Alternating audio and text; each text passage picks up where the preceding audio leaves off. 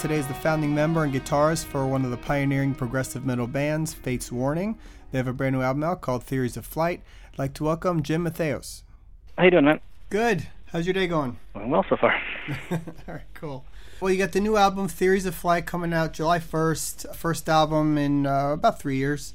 Between albums, uh, you guys do a lot of touring. You take some time off. What gets you to uh, decide? Okay, now it's time to write a, a, new album.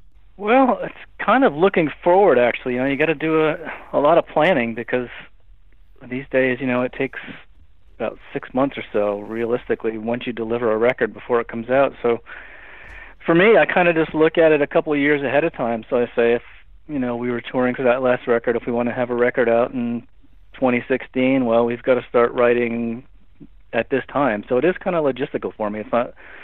I wish it were as romantic as being able to say that I feel inspired and I start writing, but it's really just a matter of planning and saying we want to have a record out at this time and tour at this time. So that means we've got to get started at X time. It's really just a, a matter of long-term planning.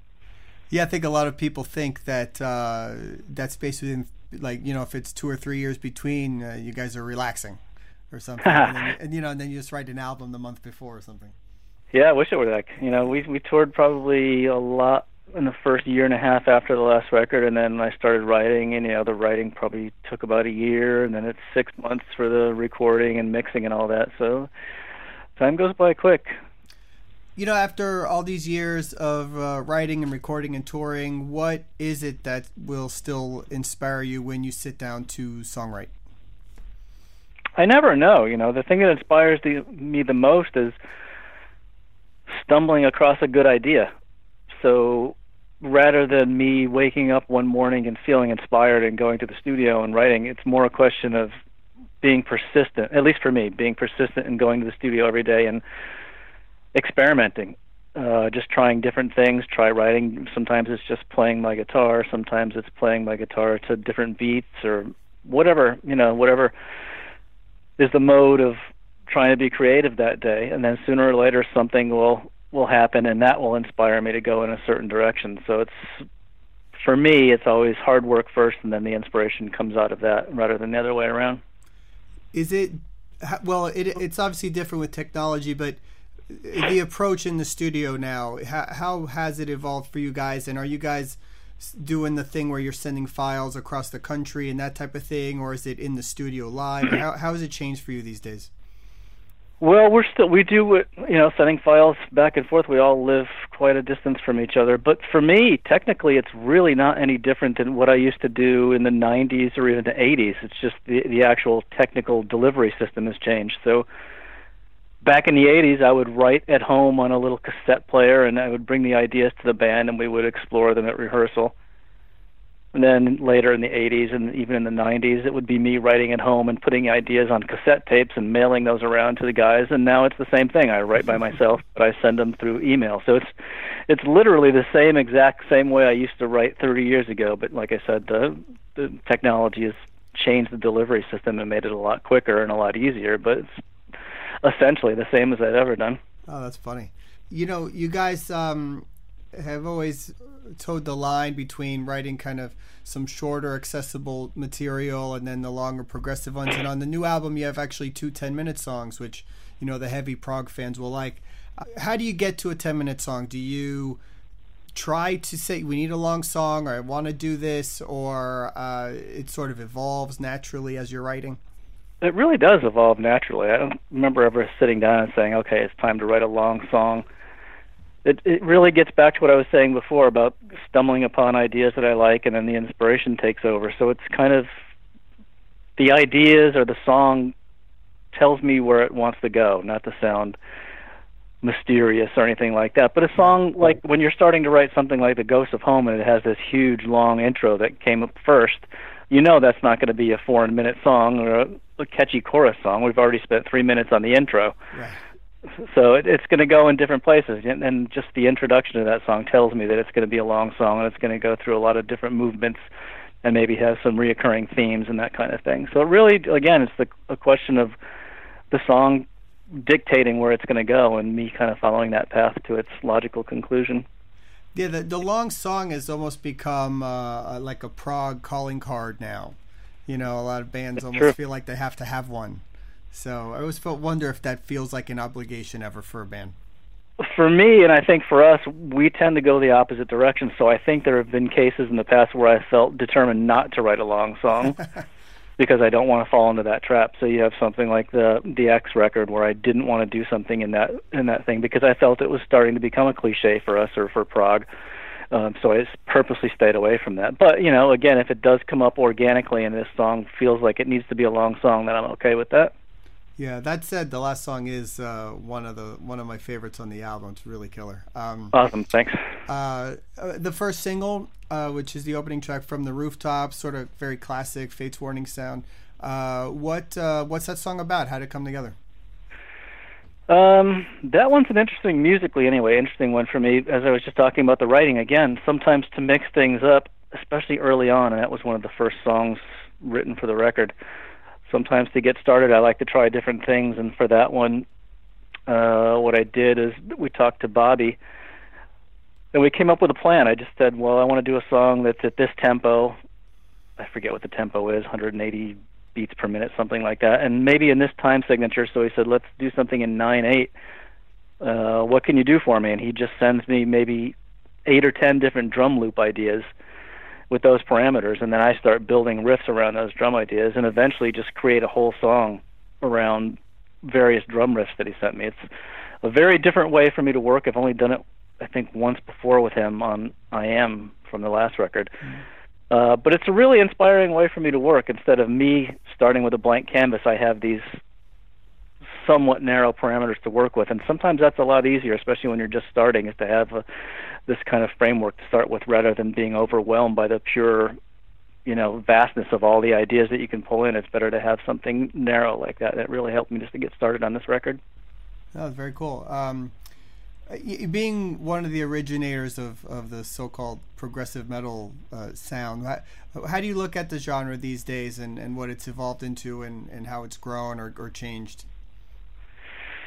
Uh, I get asked that question a lot. I don't really listen to a lot of this type of music, honestly. I don't really know a lot of the bands, and, and very often when people tell me that there's this band that is this great new prog band or prog metal band that I should check out, and I listen to it, I just don't really feel anything when I listen to that kind of music for the most part. There's not a lot of it that inspires me.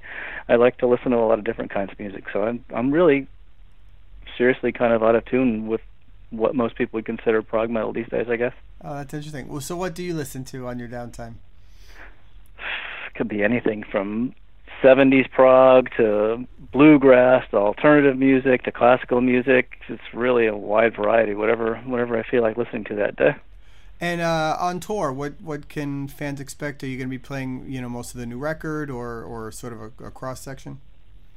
Well, we'll cross that bridge when we get to it. We, you know, we know that we need to play new songs. We like to play new songs, but we also know as fans that it's not a lot of fun sometimes to go to shows and right. and hear a band play all new live stuff. So it's a delicate balance, and it gets more difficult every time we put out a record because there's a huge, you know, a bigger back catalog for us to choose from. So it's it's a delicate balance, and it's something I spend a lot of time trying to put together. But you know, I imagine just like any other time, there'll be maybe two, maybe three songs from the new record, and sometimes we experiment, see what's going over well and what feels good on stage, and if it's not working for whatever reason, we'll try to bring something else in. But I would imagine we'd play at least two or three from the new record to start with.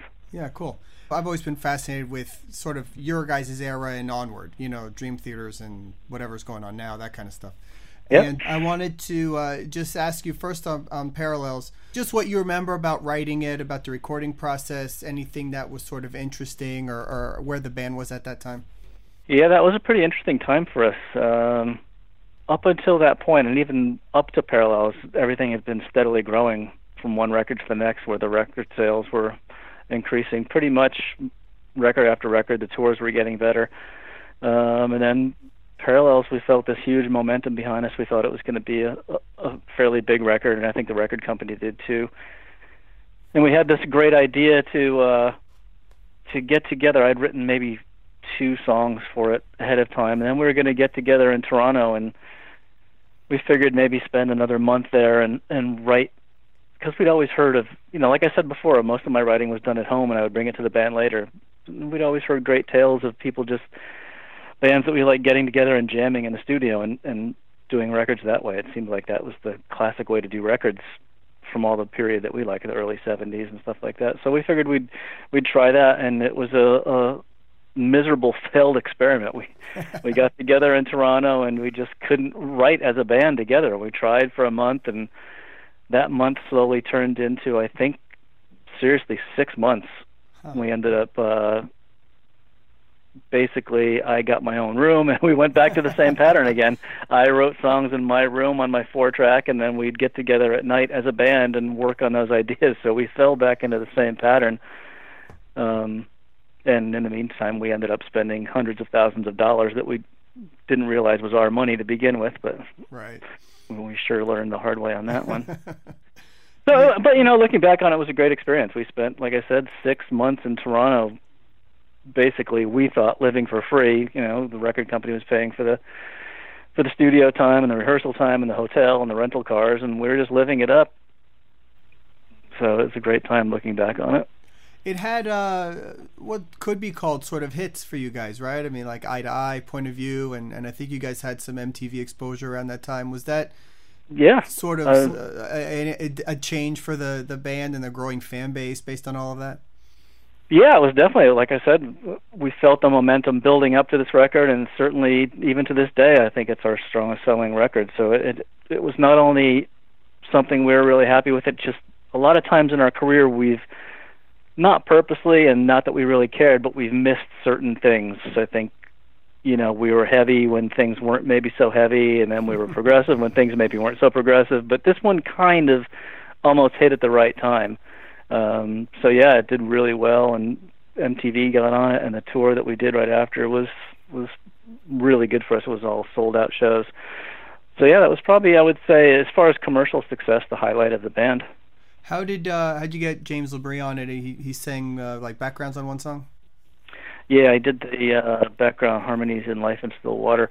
Um, so we were in Toronto, as I said, and Terry Brown was mixing the record and we just ran out of time. Finally, they kicked us out, and everyone went home, and and we were mixing the record, and we thought that that song could use some harmonies, and Terry suggested James because James had just joined Dream Theater, and I.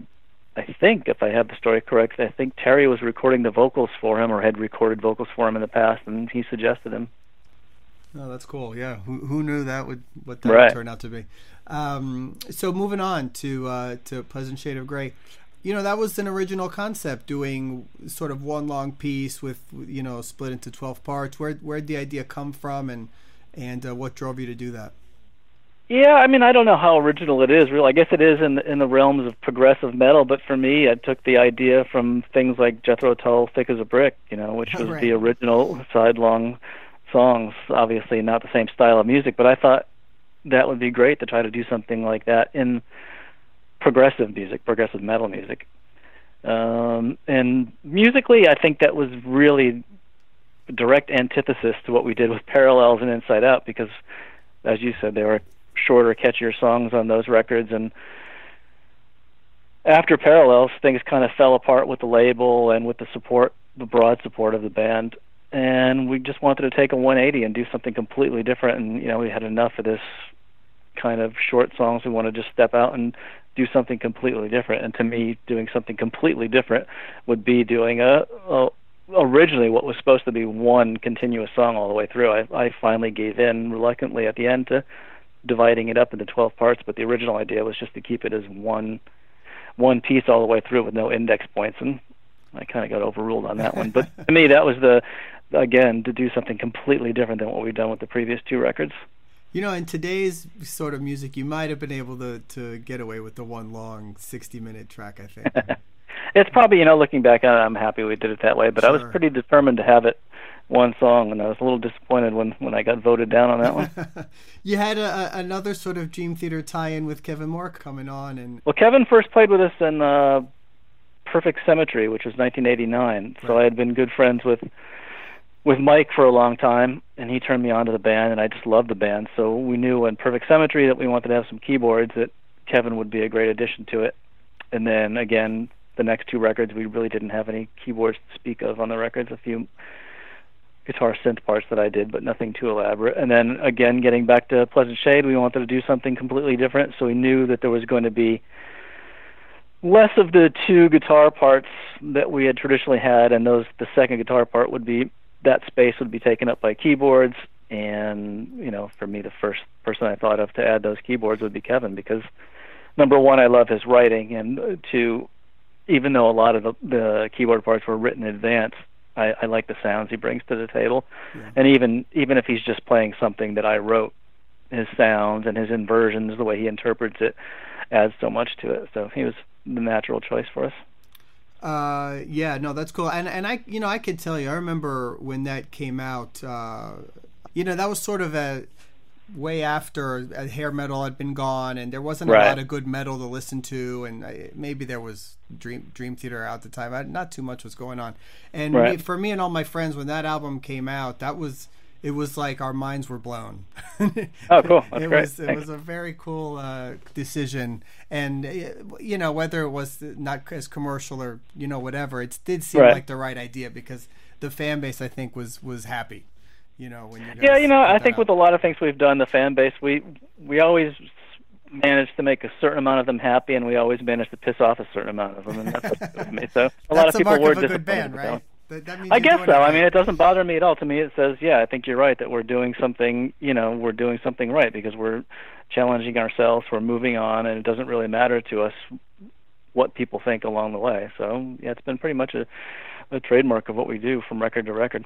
That's cool. Well, listen, uh, this was a treat, man. Thank you so much for cool. for the insight and and uh, wish you success on the new album. I think everyone's gonna love it, and uh, hopefully we'll see you out on tour. Awesome. Thanks, man. All right, man. Thank you. Take care. Bye.